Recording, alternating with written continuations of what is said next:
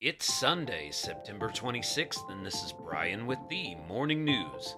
Give us five minutes and we'll give you the headlines you need to know to be in the know.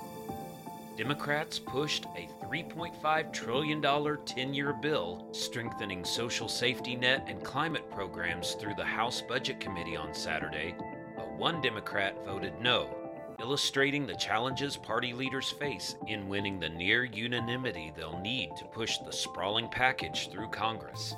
The Democratic dominated panel, meeting virtually, approved the measure on a near party line vote 20 to 17. Passage marked a necessary but minor checking of a procedural box for Democrats by edging it a step closer to debate by the full House. Under budget rules, the committee wasn't allowed to significantly amend a 2,465 page measure. More important work has been happening in mostly unannounced phone calls, meetings, and other bargaining sessions among party leaders and rank and file lawmakers. President Joe Biden, House Speaker Nancy Pelosi, and Senate Majority Leader Chuck Schumer have led a behind the scenes hunt for compromises to resolve internal divisions and, they hope, allow approval of the mammoth bill soon. Meanwhile, in Afghanistan, the Taliban hanged a dead body from a crane parked in a city square Saturday in a gruesome display that signaled the hardline movement's return to some of its brutal tactics of the past.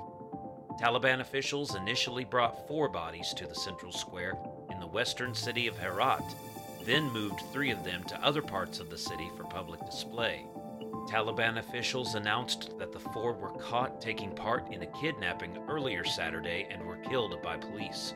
Since the Taliban overran Kabul on August 15th and seized control of the country, Afghans and the world have been watching to see whether they will recreate their harsh rule of the late 1990s, which included public stonings and limb amputations of alleged criminals, some of which took place in front of large crowds at a stadium.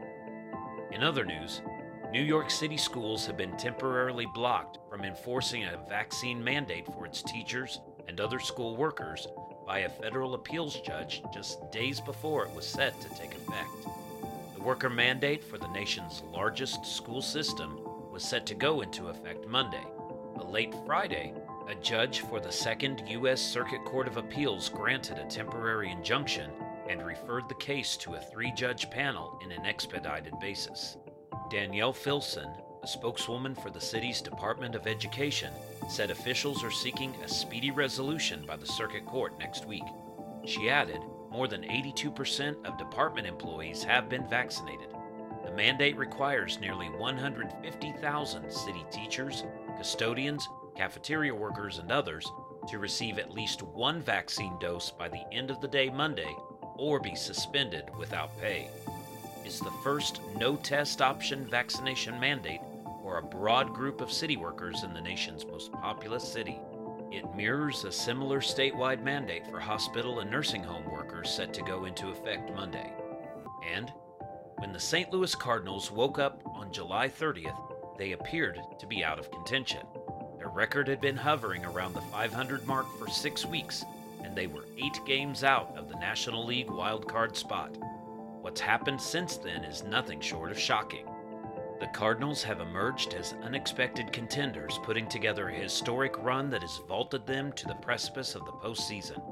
After beating the Chicago Cubs on Saturday, they are riding a 15 game winning streak, tying an all time franchise record set in 1935.